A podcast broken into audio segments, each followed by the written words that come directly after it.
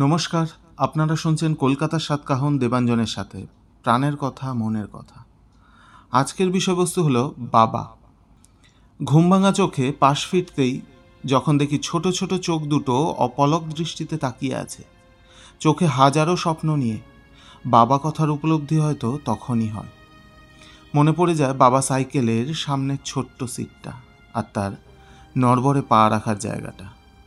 মনে পড়ে যায় স্কুল ছুটির পর দৌড়ে গিয়ে ভিড়ের মধ্যেও বাবার সেই রোদে আর বৃষ্টিতে ভিজে দাঁড়িয়ে থাকা মুখটা। স্কুল থেকে বাইরে বেরিয়ে জলযোগের দোকানের ভিতর কাচের শোকেসে সাজানো সাপের মতন পেঁচানো কেকটা। আর শত বায়নার পরেও না পাওয়ার দুঃখটা আজও মনে পড়ে। কিন্তু আজ আরও দুঃখ হয়, সেই বাবার কেকটা আমাকে না দিতে পারার ব্যর্থতার কথা ভেবে। গড়িয়াহাট মোড়ে হাতে চারটে ধূপকাঠির প্যাকেট হাতে এক ব্যক্তি ঘণ্টার পর ঘণ্টা দাঁড়িয়ে আছে। একটু উকি মেরে দেখা গেল, তার জোড়া তাপ্পি লাগানো ব্যাগটাতে আরও গোটা কয়েক প্যাকেট। সারাদিনে হয়তো পঞ্চাশ টাকা ইনকাম ঘামে ভেজা শরীর, তার ওপর অসহনীয় গরম। সেই বাবার শত ক্লান্তি মুছে যায় তার সন্তানের দুটো চোখের স্বপ্নে আর অম্লান হাসিতে। পাড়ার বড় কেকের দোকানটার বাইরে থমকে দাঁড়িয়ে। একটু ইতস্তত অবস্থায় সে ঢুকে পড়ে। আজ যে তার সন্তানের জন্মদিন, কেক তো নিতেই হবে।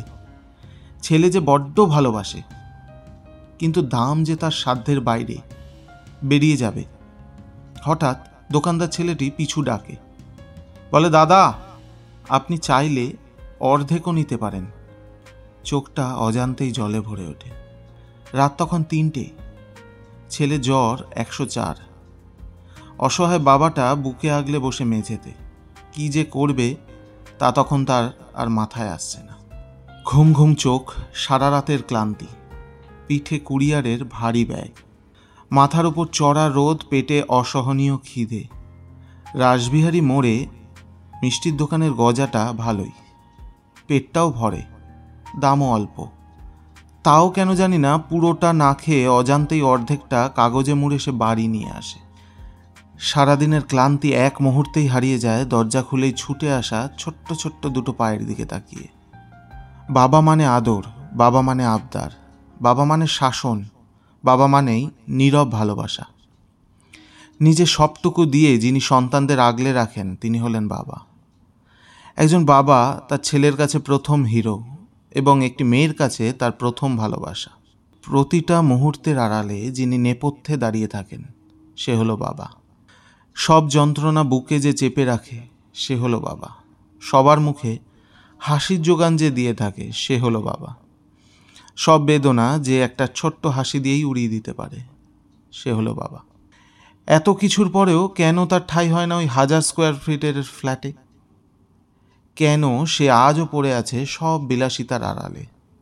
আজ প্রতিটা মুহূর্ত কেন সে তাকিয়ে থাকে বৃদ্ধাশ্রমের গেটের ওপারে? জীবন তো বয়ে চলা নদী, শুধু স্মৃতিগুলো পড়ে থাকে। তাই তো হাতড়ে বেড়াই স্মৃতিটুকু, কোনো অচেনা অজানা পথের বাঁকে। আজকের বিষয়বস্তু বা আমার এই ছোট্ট লেখাটা যদি আপনাদের ভালো লেগে থাকে, তাহলে অবশ্যই শুনবেন এবং অপরকেও শোনাবেন। ভালো থাকবেন।